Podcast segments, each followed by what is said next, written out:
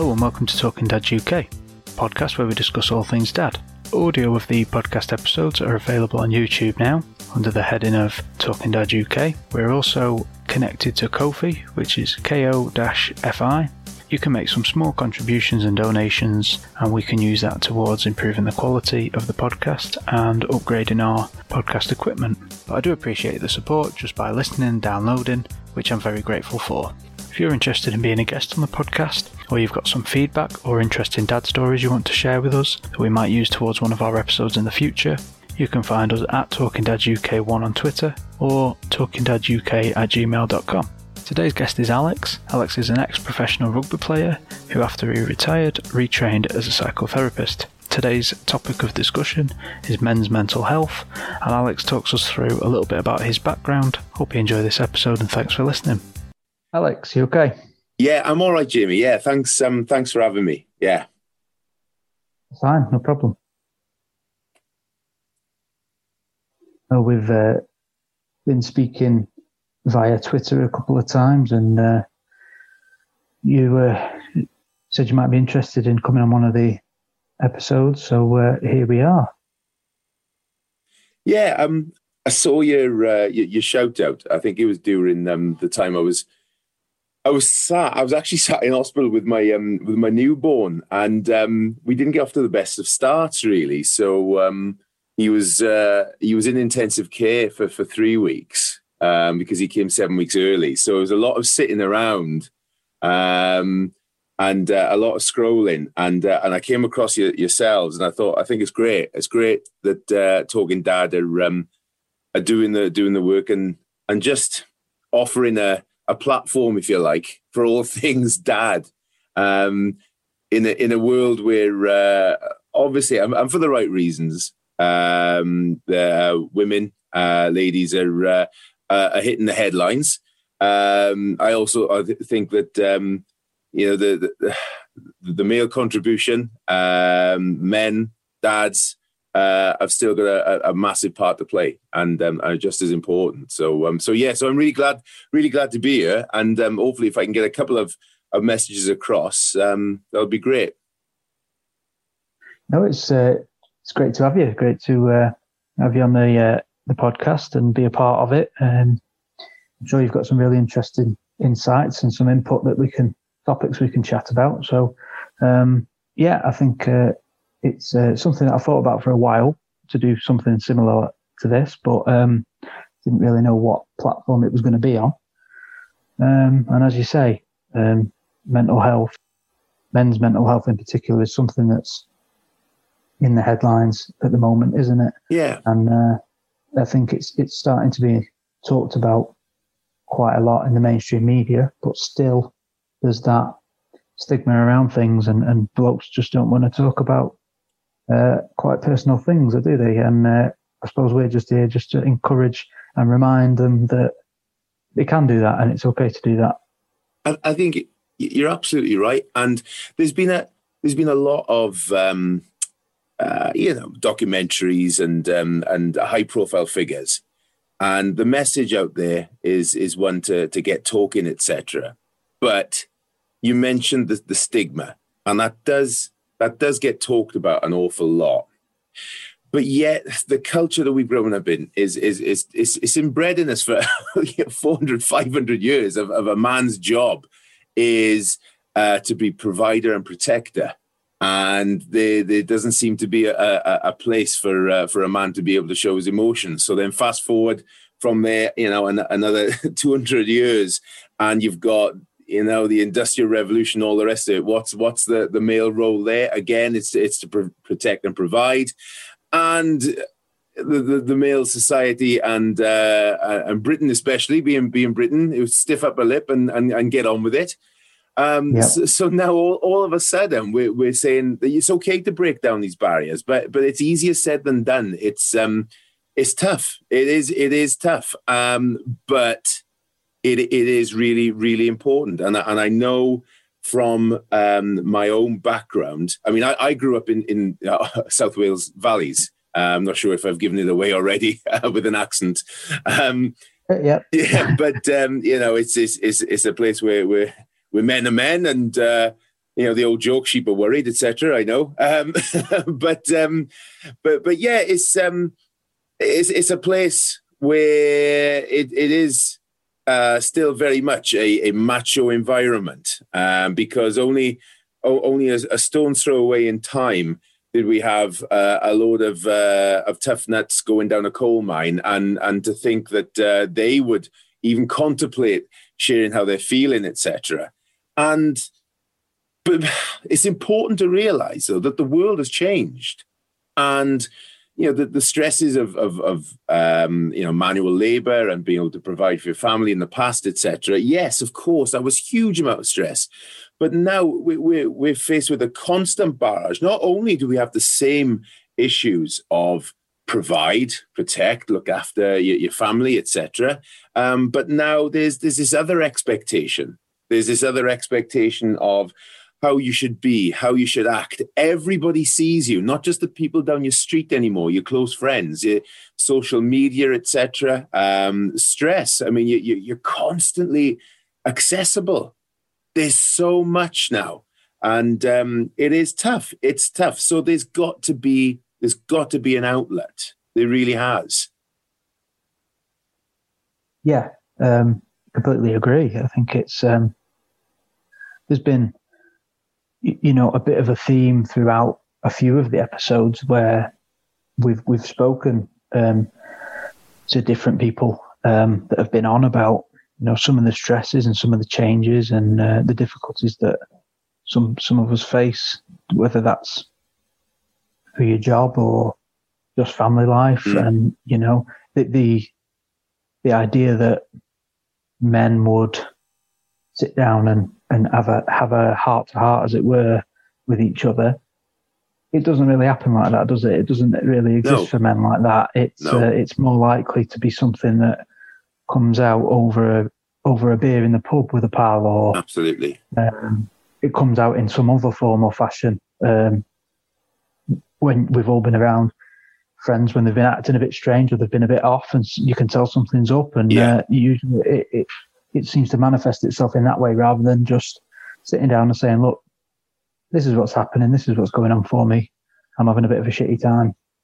Yeah, um, yeah, and, that, and you, you, you're right in, in saying that um, that that is how you would uh, begrudgingly give away how you're feeling, um, and uh, those particular platforms for for voicing that they have been taken away, haven't they?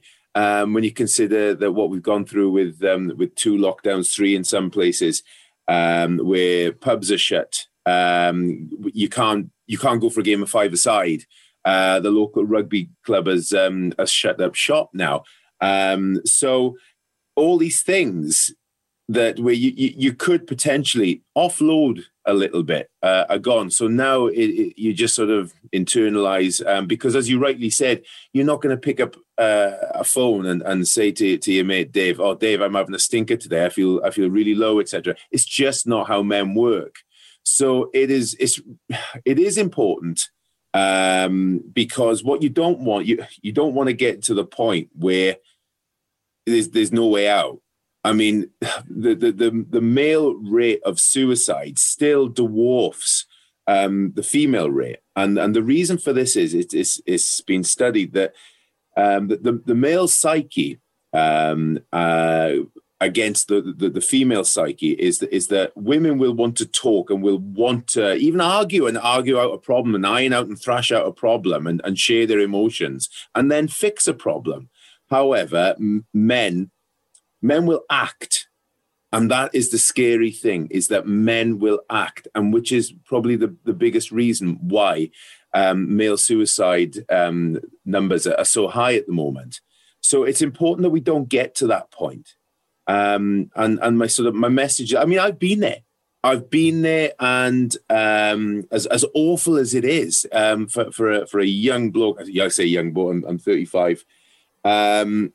I still think myself relatively young. Um, but um, as as a young bloke with um, uh, with a, a, lovely wife and um, and, and uh, it was a, a, home at the time, a new home, and uh, a good, really good job. Something wasn't right. Something wasn't right, and um, yeah, I, I hit rock bottom. and um, it was it was really tough. Uh, it's important to, to, to know, and this there was something that, that made me feel a lot better. Is that is that we all get a thought from time to time, um, a massive low, a massive negative thought, thinking, "Oh God, it would be so much easier if I wasn't here," and that is is really really natural. So you don't need to be alarmed when you feel that way, and that that initially has helped me in the past. But it's when you're experiencing it every day when you're thinking, well, there's no point in getting out of bed, or when you're thinking, well, it'd be better off if I just pulled out in this junction. Um, that is that is when you know it, has gone too far.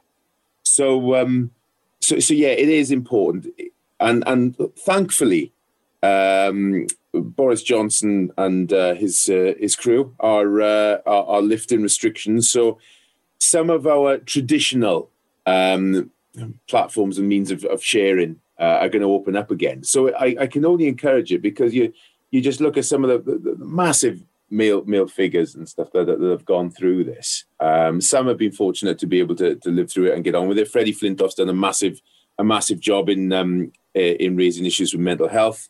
Um, I know there's massive advocates for it and things like Prince William. Um, but but you've only got to look at the other side of the coin, where um, you cast your, your mind back a couple of years ago, and um, Gary Speed that was that was awful, and they still have never got to the bottom of it. Um, yeah. And uh, you just wish that you'd shared something with, with someone. So um, so yeah, it's, uh, it, it's, it's it's it's important just to just to tap into your mate.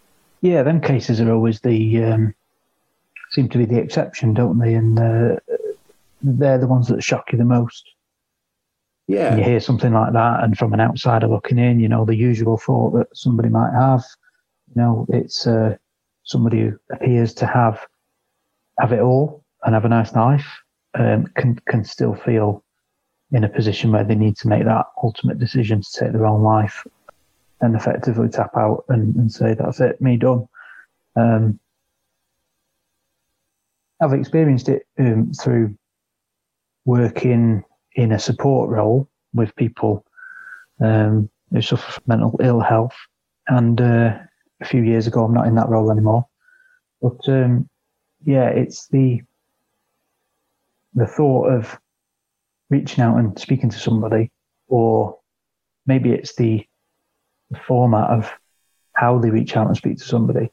Mm, yeah. Face maybe people find it very difficult. Whereas if it's yeah, sometimes if it's you know, um, an email or behind a blank wall type situation, phone call, even text message, that kind of format, then people find it slightly easier to do that. Yeah, there's there's some really good stuff out there, Jim, at the moment. Um, you know, I'm sure lots of us are, are familiar with, um, with with the charities, things like Samaritans, etc. But um, yeah. and they, they do do a fantastic job. But but um, I, I, volunteer for a, a, charity called Shout um, Crisis Text Line, and um, and they do a terrific job. And I I think you're absolutely spot on in that there's there's something behind being able to to do it behind a, a bit of a, a wall, etc. That just seems to make it easier. Maybe maybe for for for a man. Yeah. Um, so in in the the Shout uh, stuff, it's it's just all based by a text, okay. and um, and it, it uh, yeah, uh, the the male stuff that comes through t- does tend to be suicide. Unfortunately, I think at the moment, my, my, I looked at my current stats only last night, and um, over fifty eight percent of all conversations are, are suicide based. I mean, you know, the, the categories also cover things like um, eating disorders, which again is on the rise for men, um, obsessive compulsive disorder, uh, abuse, emotional, physical, etc. But but suicide within um, the, the, the male category still dominates, unfortunately, because I think it for, for, for many blokes to, to text in, it means they've got to a point where they don't know what to do and they're thinking of of acting. Um, but but look, I mean, I I don't want uh, the purpose of of my uh, joining you tonight wasn't to um, you know to, for, to paint a, a, picture of doom and gloom because um, my message is, is that it, it is um, a, a, very permanent solution to a temporary problem. Mm-hmm. Um, and there, there, are there are so many ways and means uh, to, to get yourself out of a mental health hole. Um, and not all mental health issues get that far. You know, I mean, um, with with depression, I think it's over ninety percent of people will actually self remedy without the use of uh, of medication or a therapist. Um, so it's important to know that you can get through it, and there's um, there's a number of ways to do so. Yeah, um, but but I mean, my my I, uh, my background was um, was in professional rugby. I know we were going to um, come on to that. Yeah, I was gonna I was gonna just jump back and sort of say, um, you know, what your background was and and sort of what, where you found yourself and sort of how you've experienced in your journey through your own mental health, which has led you sort of to kind of where you're at now. Yeah. Yeah, growing up in South Wales, um, rugby was a religion, still is. Um, and uh, I did uh, I had the fortune of, of being involved at a high level. Um, you won your, your schoolboy caps, etc., and then you moved on and uh, you get linked with the club. And um, it was great. It was great, and uh, you know you're you're a young man, and uh, you, you're representing uh, Cardiff, Cardiff Rugby Club, um, and I then went on to to represent Newport uh, Dragons, um, and you know the, I enjoyed the, the, the trappings that come with it, the kudos, etc., and all the rest of it. But I I particularly found it hard, and if I'm being really honest, um, I didn't enjoy it. I didn't enjoy it at all. Okay. Um, it, were you able to sort of pinpoint and put your finger on what part of it was the difficult part you didn't enjoy? Yeah. Um, I think it was when it became a living. When you got paid to do it was a, it was a perk first of all, but then there was an expectation and things became very serious. And we we what we see on a Saturday is is a team run out and um, have a have a great game of rugby, and uh, and then they do a bit on the telly and then they, they they disappear again. It's all the bits in between that I can pinpoint that that I struggled with. It was the stress. Right. It was the constant anxiety, if you like, um, of am I going to make the team this week? Because I wasn't I wasn't a, an out and out superstar. Um, I was uh, hampered by a, a, number of injuries, various shoulder reconstructions, pins in my ankle, um, my groins held together with a plastic mesh, etc. Right, so typical these days, unfortunately, of um, of, of, rugby. But um, yeah, had a, had a bit of um, bit of bad luck. But it was it was the stuff you, if you look at training so for example you, you rock up the training and uh, okay lad so it's going to be the gym this morning and then we're gonna have a bit of lunch, and then we're gonna go out on the paddock and um, and do a bit. Uh, fantastic. So you get in the gym, and already though, I would struggle with the expectation. Well, you need to lift so much. Okay, right? Yeah. Um, then, right. What's my what? What's the what's the other uh, flanker lifting? What he's lifting more than me, right? Okay, how is this going to look in testing? How is this going to show up in the stats, etc. Right, all right. So I'm behind the behind the the, the curve here a little bit. Um, and and then you you you go out onto training in the afternoon, and uh, you know you you put your head down and you and you you do your best and you work hard.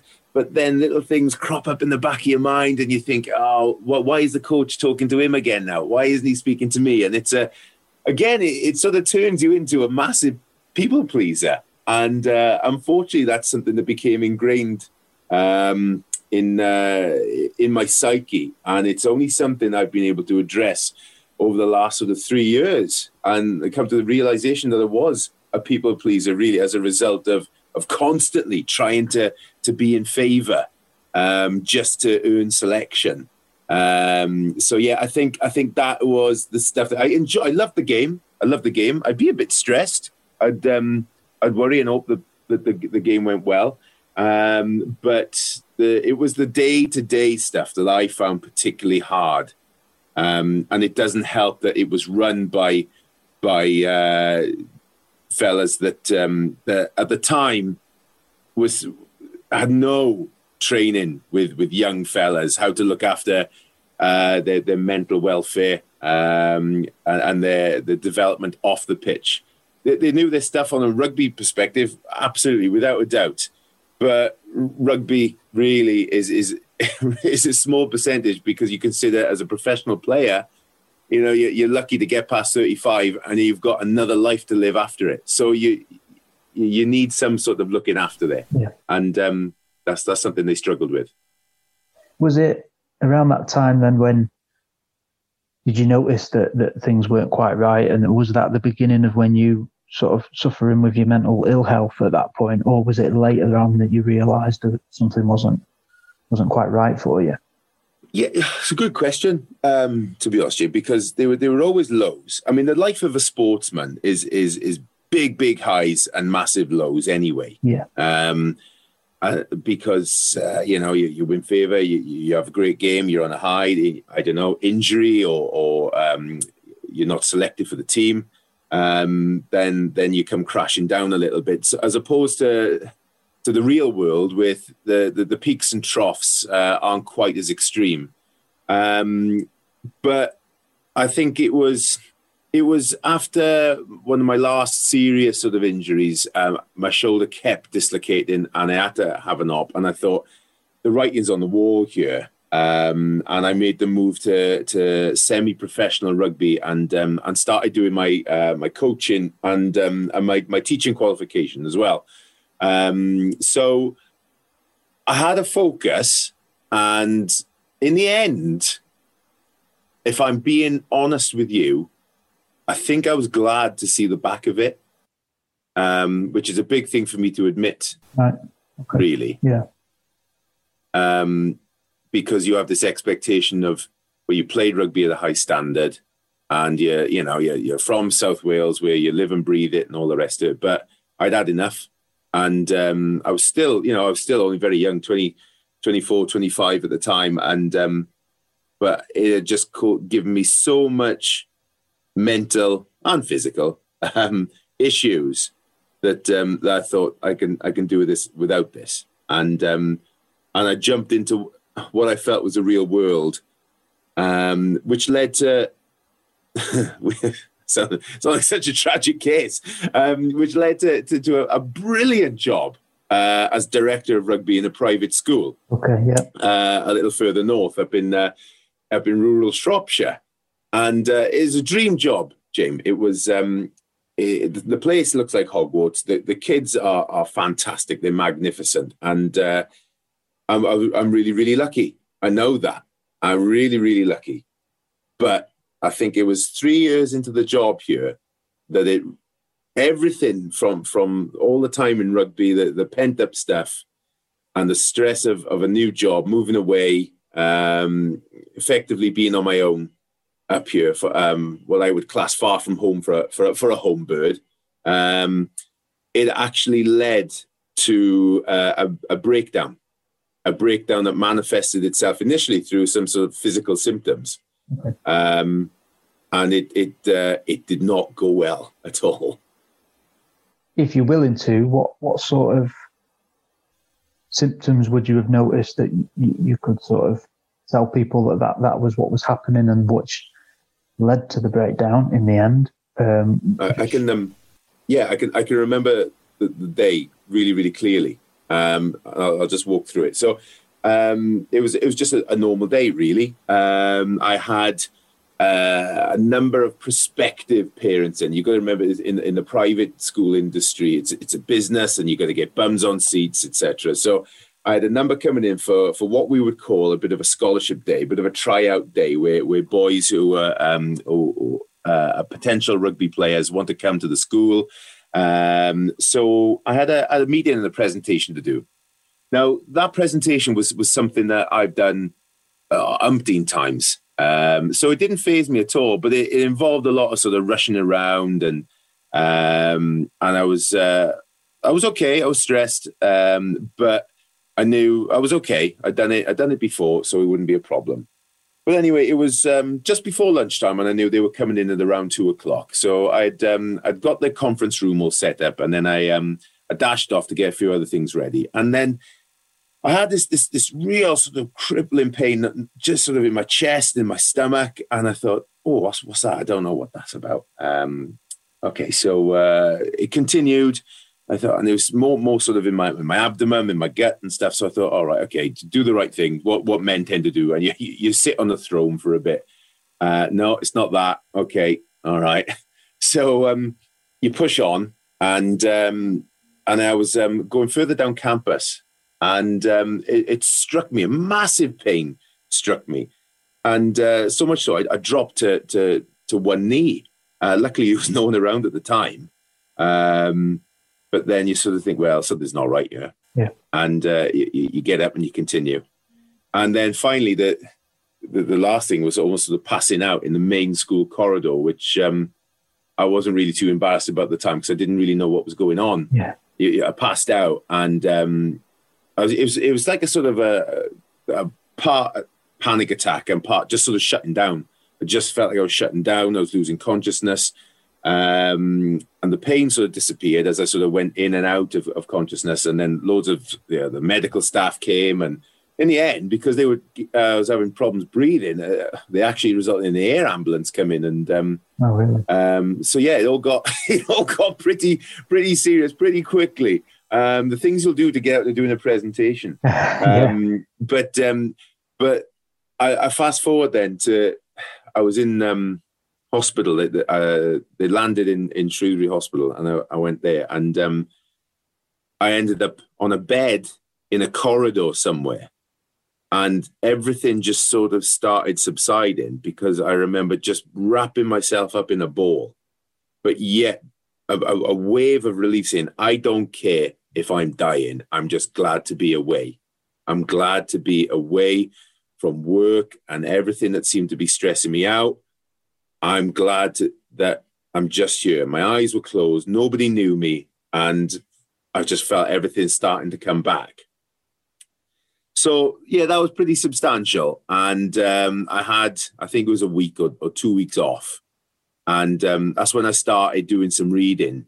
And um, I read a book that, that sort of uh, changed my life a little bit um, because it was it was called Lost Connections by a chap called Johann Hari, um, and it's a, it's a really really good read because I'd been on antidepressants until that point, and I tried various therapy, you know, CBT sort of stuff, and it didn't really cut the cut the mustard. Um, and I always had a sense of uh, you know, embarrassment for being on antidepressants. And, and I know I know that half the, the country are on them, really, which is a, a problem. Yeah, yeah. But um, it was um, well, it was Freddie Flintoff that actually a, a, podcast that he had done that made me feel um, a little bit better about antidepressants. He said, "Look, Jeremy, when I was a professional cricketer, when you'd have a bad ankle, you, would take some painkillers or ibuprofen. Uh, you have a bad elbow, same again. He said, you get a problem with your, your top two inches. There's a pill for it. He said, you know." But this book, going back to, to that, that Lost Connections, was about that it's not a chemical imbalance that is the most commonly prescribed uh, problem. It is it's, it's, highlighted as an issue uh, in that they say it's biological, etc. And it's not. It, and and it, it, I know what it is now. And it was for me, it was a complete lack of purpose it was a complete lack of of control, of of focus, and just drifting along. And I had the the issue of I felt I, I always felt a bit of a failure, um, in that I never finished off. I never went as far as I wanted to go in rugby.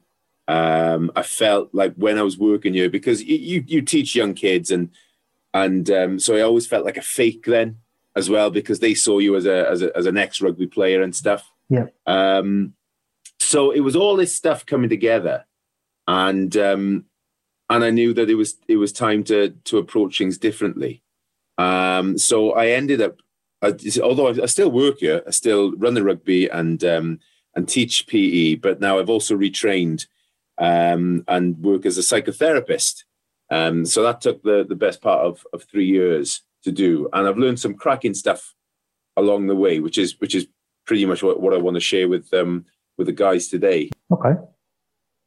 Did you want to jump straight into them or? Yeah, yeah, I don't a, mind. I mean, I've got a couple of questions written down, but I'm happy for you to, um, you know, jump in and then I'll see if you've covered anything and we can come back to it. And all right, okay, yeah. yeah. Um, the, the, the biggest thing I, I want to say is that, and I touched on this earlier, is I know it's hard. I know it's really hard for men today, for fathers especially, but but for all men. Um, there's there's loads expected of them. There's there's there's ways they've got to act. There's ways they've got to be. There's ways they've got to look. There's jobs you're expected to have. There's a certain level of money that you've got to have to be a success. Um, the, the, world is is full of fake Instagram profiles, all the rest of it, and stuff, which which can make you feel completely inadequate. Yeah, um, and then you know you got the your perfect dad on there as well. So we're not just talking about you know sitting on a beach and um, and, and sipping cocktails. We're just talking about that perfect family, etc. And um, and it's it's really really hard. So it's natural to feel low sometimes it's natural to feel like absolute shit because if when you're inundated with constant expectations, it is really, really hard. And we mentioned earlier that our um, uh, our outlets have been taken away for the last year yeah. in regards to um, a, a, bit of sport on the weekend, playing yourselves, a um, bit of banter with the lads, um, going to the pub, and um, you know, and, and, that doesn't necessarily mean just sort of you know sharing sob stories. It's simply an outlet, having a laugh, the banter, etc. It, it's a release valve, yeah, and it just makes the normal bearable again. But having that taken away, it is hard. And then those low times they manifest in in things like anxiety, depression, frustration, anger, um, uh, and emotion. Hmm. You know, they they do that that is is gospel, and it will will happen. You need to find other outlets. You need that. You need to do a bit of self care, and we hear this all the time, but no one ever says what. And it's like the the old adage of, of uh, you know, ITV slogan is "Britain get talking," which is great. They're raising awareness. Uh, lots of people are raising awareness to, to mental health. Get talking, get talking. But the minute someone does, everyone panics, quick phone the Samaritans, etc. Right? So it's important to, to, to know what to do for self care. And um, more than more than just what the, you'll find on the doctor's surgery wall when you go there. Um, I'm not talking about walks in the park. You know, um, if I'm being honest, I would I would avoid negative outlets. I'd avoid I'd avoid the booze um, when you are feeling low have it as a release, definitely. Yeah. yeah okay. When you, you you're tired at the end of the week, etc. Um, but but alcohol is a, is a natural depressant. Um, things like obviously drugs isn't great. Um, even even stuff like porn. All right, it's it's not great for fellas. Don't use those as outlets.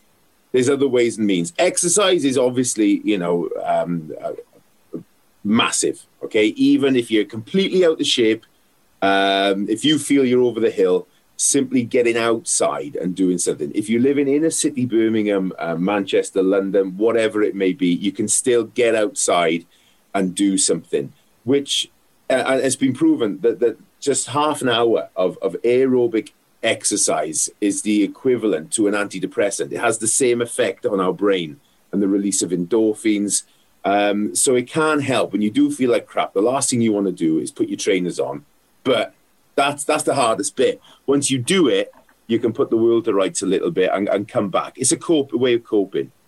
Um, yeah. But the other thing I wanted to say, and and I've become quite passionate about, is have a focus, have a target, have something you want to achieve, and and go big, go big, go go. You know if whatever. If if if it's make a make a make a million, make a million. Okay, you can. You, you can do it, you just don't know it yet. But it might be something as simple as I want to be dad of the year.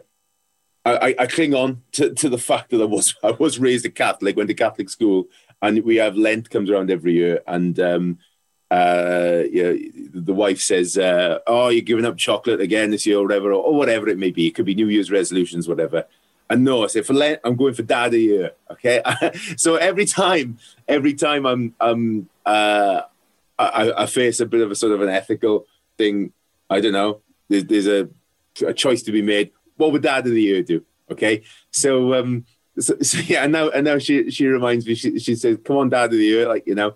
So um, so yeah, so so going back to targets and goals, set yourself a target and a goal because otherwise you're a bit like I was before before that breakdown, and you're just drifting along. You're going down the river, and it can it can swallow you up very very quickly. But the minute that we we we want to achieve something suddenly we've got focus. And when we've got focus, we naturally become a little bit more passionate. And then when you're passionate, it becomes infectious. The people around you, it's the ripple effect. And this is huge because there's so many things to focus on. We talked about them work, wife, you know, your relationship there, um, intimacy, stuff like that, the relationship you've got with your kids, um, your body, stuff like that as a dad. You know, yeah. there's so many things focus, and we can only ever really focus massively on, on one thing at a time, as we're so commonly reminded of by by our wives and spouses. Um, but if you become passionate about something, you will find that you are a more positive person, which is the a goal number one. Okay, so it can help pick you up but also you, you you're fun to be around. You'll find that your your other relationships in your life, so with your kids, etc., will start blossoming because then you you serve as an example, really, and they buy into this because kids can kids can see through us. They really can. I mean, I, I work with with kids day in day out, and I've got two of my own. But but these these kids know when something's not right. They know they know a bullshitter. Um, but they also know when when you're going somewhere. And and that's all they want is inspiration. And sometimes you don't have to, to come with uh, up with a phrase like Buddha or something. You just need to lead by example. Yeah. You just need to to be saying, yeah, yeah, I'm I'm, I'm getting fit. You know, share your goal, share your target, and and it rubs off. Yeah. It, it it really does. It it has that ripple effect.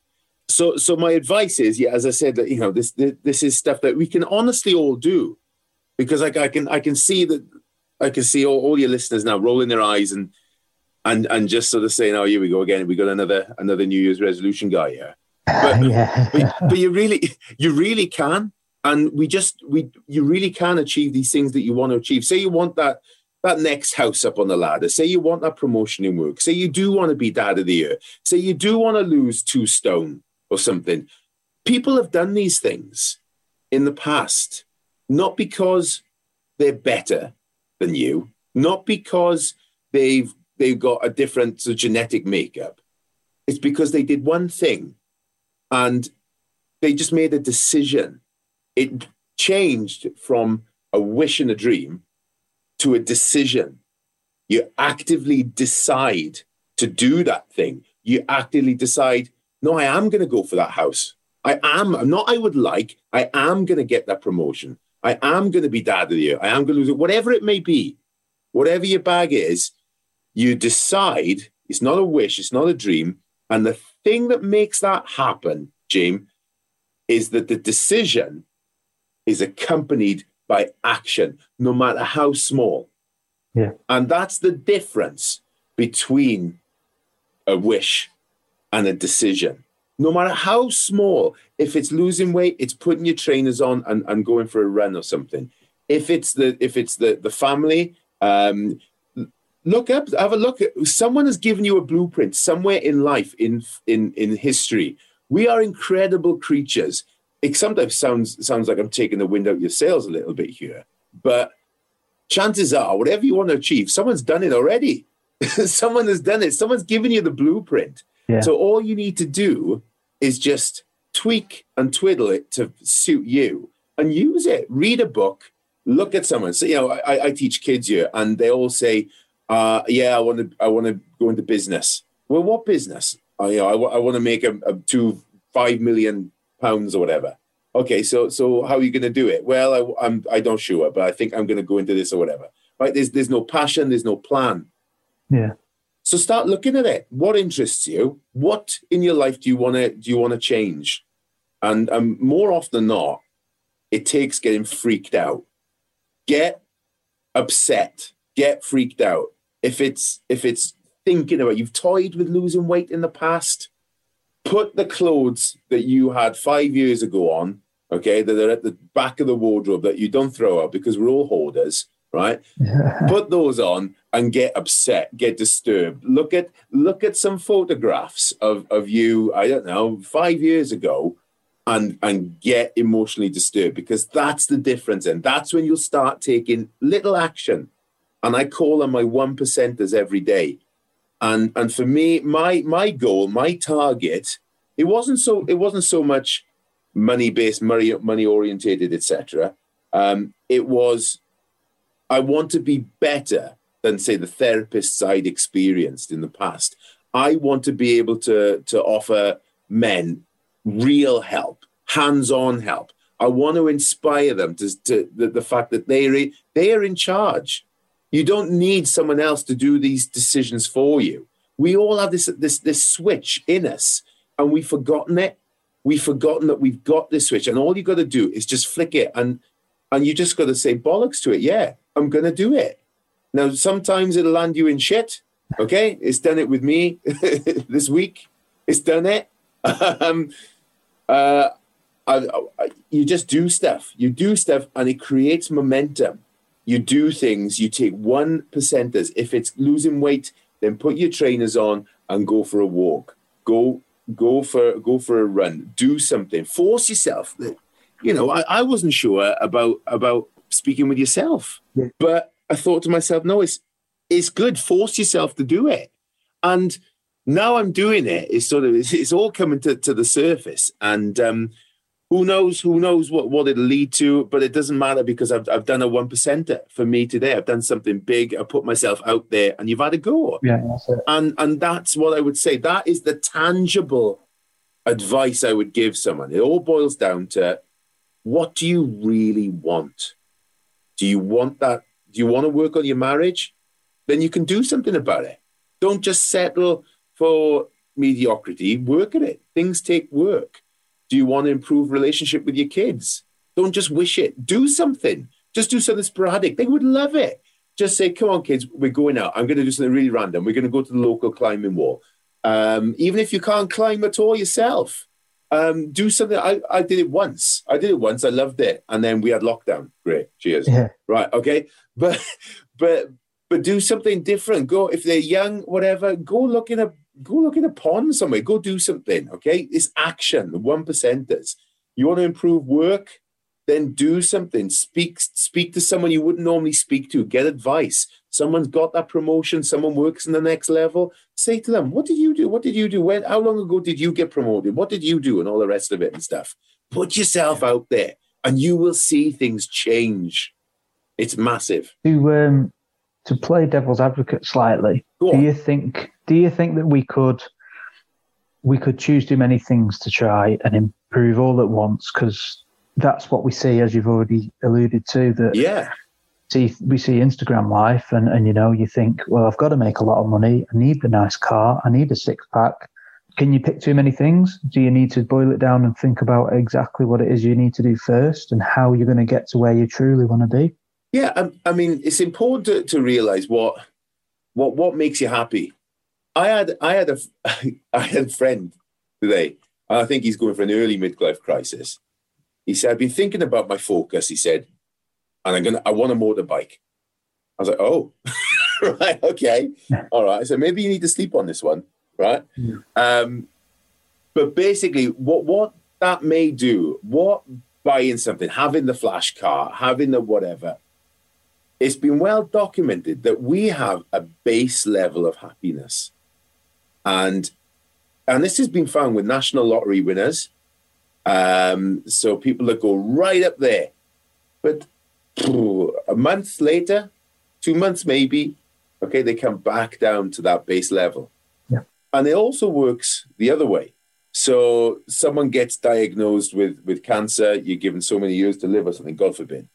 And it's crushing and you, you go right down that trough. But then as you go, you come through your grief, you come through your despair, you start coming back up that trough to that baseline. So to answer your question, sorry, Joe, I've gone off on a bit of a tangent there. Okay. Is is that you need to focus on what you think is going to give you long term happiness. And for, for me, it's not material things, it's experiences. And it's not our fault. It's really not your fault. If you are turned on by having the latest car, by having the latest iWatch, by having whatever, it's not your fault because we are consistently brainwashed since the 1950s of what we need in our life to be happy. Yeah. We are told that to be happy, you need to have this, you need to have that house, you need to have that appliance, etc., etc. It's not our fault, but what it causes is this this constant sort of chasing. You get it. You, you get the the the, uh, the iPhone one, and then we want the next one. And these companies know what they're doing. Yeah. They know, you know. And how happy are we after after three weeks of having it? It won't even last that long. But after after two three weeks, it loses everything for us, and then we're looking again. What do I need to be happy? Um, so to answer your question, yeah. for, for for this, because I know it is aimed with dads, we do have a lot to focus on. But my advice would be to to focus on something that sounds corny, I know, but the gift that keeps on giving is things like relationships. So the relationship with your wife and the relationship you've got with your kids, because if you work at those things and you focus on those things, then it, it keeps you going. It just keeps you simmering all the time. And then when you've got that foundation, then you can turn your sights towards things like work, climbing a ladder there, whatever you need to do, because you know what you've got at home is good. So you're not built on sand. Because if you try focusing on on the promotion, on the on the, the financial, the external things, and things aren't great at home, and you start spending a lot of time away or spending time at the desk, then things will go from a bit iffy to bad quite quickly. Yeah. But if you've put the work in, then it, it, it gives you that that help, that cushion, that support to go reach for those things. Because yes, they will benefit them in the long run as well. Everyone reaps the rewards then. What are some of the examples for you that you do to keep the balance now? in in terms of in terms of mental health in terms of your own mental health yeah yeah okay um, it's uh, it's a tough one um, because we've just got our newborn out of um, hospital and uh, we've got our one year old uh, they're very close in age it, it, seemed like a good idea at the time but it was the first lockdown and there was nothing on telly yeah, so uh, we ended up with with baby number two yeah. Um, but uh, it's hard at the moment. So for me, sleep. Sleep is a big one. And it's not easy, but get it when you can get it. Um, so so for me now, if uh, on a weekend uh, the kids have gone down, I'll try and steal a nap where I can. Um, I'll aim, I'll always aim to get eight hours or something like that if I can.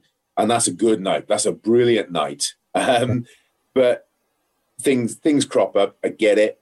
But we also we also do this this thing where where where we, we feel we, we feel that we're owed our own time, so we stay up late. That's why I've started changing this sort of um, procrastinating of, of going to going to bed. Um, so things like, well, I've been in work all day. I've come home and I've had uh, help with uh, with with tea. I've done the bath time routine, and now it's it's half past eight, and all I want to do something for me. And yeah, it is important, but sometimes you've got to think, hang on, right? I'm watching garbage on Netflix and I've got to look after number one here. I would feel far better if I just go to sleep and get an early night, I read a book, etc. Okay, then wake up next day, you you feel a million times better and not cussing yourself because you shouldn't have stayed up and watched four episodes of of something that you know hasn't changed your life. Um, yeah that so so for me, sleep is a big one, um, and and not dragging it out.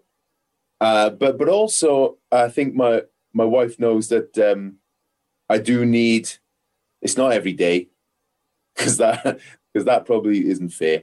Um, but once, twice uh, a week, I like to go for a bit of a plod. Um, I mean, I'm I'm not uh, a racing snake. I'm I'm still about 17 and a half, 18 stone. But to get outside for an hour and and just run yeah. is is for me is massive. Okay. Um, but I've start I've started um, trying to stop being a slave to my phone. Um, I've also because because that you just you just go into complete zombie mode. We just scroll. These things are designed to make us scroll and to stay stuck to it. Mm. So um, I put other way, and I start. You can listen listen to a podcast or listen to an audiobooks and, and, and read and do things. But it's amazing when you put your phone away, the stuff you can think about that you've forgotten how to think about is incredible. Yeah. Is uh, this this sorry, it just it, it just sounds nuts, but if you're on your phone, you can't plan for what's coming in three hours' time. Even if you're in charge of the kids, Saturday or something, right? and uh, the kids uh, doing whatever they're doing. They're going to the park. They, they, are out with mum, whatever. And you're uh, you're left in charge I'm saying, right, you've got to sort tea out and all the rest of it and stuff. But we start looking at our phone when we're on our own, and we start scrolling. We start scrolling, and it keeps going, and it takes over. It stops us planning. It yeah. stops us looking forward, and it stops us looking backwards. We lose the ability to reflect and plan. Um, so, just do your best to, to park the phone. I know they've become part of our anatomy these days. But we've we've got to do our best to just say, oh no, no, no, I'm still in charge, not the phone. I think other things, cut offs from work. I mean, remember the old adage when you were a kid, and uh, I don't know if someone the phone rang at, at ten o'clock in the evening, and your father would go, "Who the hell is that now? Who's ringing at ten o'clock at night?" Yeah, right. It's something bad that happened at ten o'clock if the phone rang. Okay. Yeah, yeah. yeah. Um, so why would you why would you respond to an email? If if someone sent you one at 10 o'clock at night, then that's their problem. They've got they're the one with issues. Okay, that that's you time. That's you and, and time for you and your wife. It's not time to work. It, it, the, the guy that stays on in work late on in the night or is up all night at his desk isn't a, a brilliant example of being a great dad. He's a, he's a, he's the example of how not to balance your time of getting that right. Because they won't thank you. In, in 30 years time that your employer won't thank you won't sort you out for, for the rest of your life because you stayed up late and answering emails and stuff. But but neither will your, your kids you don't get anything back there so it's important just to to know your boundaries that that's another big one for me i think is know your boundaries know when it's you time know when it's um when it's work time. Yeah. Okay. And I know um, we're starting to creep up towards the sort of time that you, you're going to run out of time shortly. But um, so top tips for men or anybody, especially now during lockdowns, which is a lot of people struggling, finding it difficult. These prolonged lockdowns. Um, would your top tips just simply be, as you've already discussed, set yourself a goal, get out there, make a small step towards it? Yeah, um, that's that's the big picture. That's the big one. Is is get passionate, get that back in your life again, because we we just get drawn into just going along with the same old, same old. Okay, but but do something. Make a decision. Have a focus. Have a target, and and live by it, and go for it. Back yourself. Um, look into it, and um, and do what you can there. So that that's the big one. But then we've got the maintenance ones, I think, as well. And uh, the maintenance ones would be get out for some exercise, eat well. If you if you eat crap, you'll feel like crap. It's it's a fact. All right. It, don't get me wrong. We, we don't want we, we're not athletes, we're not saints. But if you eat well, then you can allow yourself, you know, the, the, the can in the evening or the dairy milk on the Friday night, whatever it may be. You don't have, you know, it it's not going to be a, a crime then. You've got to reward yourself because otherwise you do go off the rails. You do need little rewards. Yeah. Um, sleep well. So sleep hygiene, park the phone early, park it. And yeah, and, and, and talk where you can.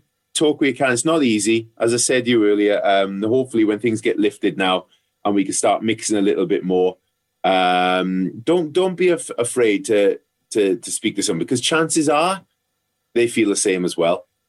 Okay. And um, and it takes big balls to be able to say, listen, Steve, I, I, had a massive low the other day. I was just really struggling. I don't know what happened, but the wheels came off, and I just, I just went blank, and I just felt emotional or whatever, whatever. And chances are, your mate would probably say, "Bloody hell, yeah, I had that two months ago."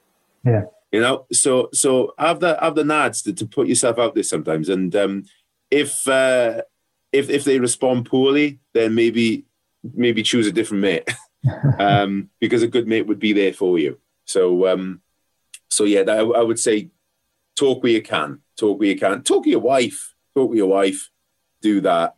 Stuff, stuff like this, podcasts, things like that, you know, are, are, are great. And then there's, there's, if things are particularly hard, things are particularly tough, then there are a number of um, of sources of, of, of, help out there. Things like that, that shout crisis text line, they're, they're smashing. Yeah, I think it is important that um, we haven't all got friends that are trained or qualified therapists or um, well versed in dealing with mental health issues. If you find yourself being that friend that's sat there listening to somebody who's having a bit of a hard time, even if you haven't got the answers to reply to them and give them something that's going to make them feel better, because chances are not a lot will, but just be, just listen, just be a good listener and just let them know that you're there to listen. Without a doubt, without, without a doubt. right? We got, we got two ears and one mouth. So you should do twice as much listening as speaking. Yeah. Right. And and simply simply by by listening, you're already doing 90% of a counselor's a therapist's job anyway. Yeah. Some forms of therapy are purely just this, just that person listens and just just re- reflects back. Yeah. It's not it's not my my my sort of uh, thing, but yeah, you don't have to have the answers. Simply by being there, you, you're being brilliant, honestly and you don't have to think, oh, I've got to say something here. Yeah, I've got to say something. You don't. You can. You can just. You can just say, yeah, make the time from. Say, well, well, come on, let's let's let's go for a walk and talk or something or whatever. Okay, it doesn't have to be down the pub. It doesn't have to be. Do something different. Go, go do something. Or say, should, should we should we try that thing that uh, that new gym down the road or whatever or something or whatever. Just do something. Offer an outlet. Just say, listen, all right. When you when you feel like this, you can you can speak to me. Yeah. Okay. So just know, let them know that you are there, and and chances are they will feel so much better by just being able to tell someone, someone that they know, and they don't feel judged. That that's all you got to do. You that's all you got to do is just be there for them, and um and you you're onto a winner straight away. Yeah. Definitely. Yeah. One of the final little things just to ask you how your how your son was doing because I know that was when you first we first made sort of contact was when you were I think sat in sat in the hospital. So how's it how's it getting on? Yeah, he's doing really well. Thanks, uh, thanks, Jim. He's um yeah he came seven weeks early and uh, he had a couple of um, respiratory issues and stuff, but um but he's eating like a trooper. Good. And um, he's uh, yeah, he's he's doing really really well. So he's just playing catch up. That's all. That's all. Uh, that's all we want. So uh, jobs are good. And the world is good. Yeah, good to hear.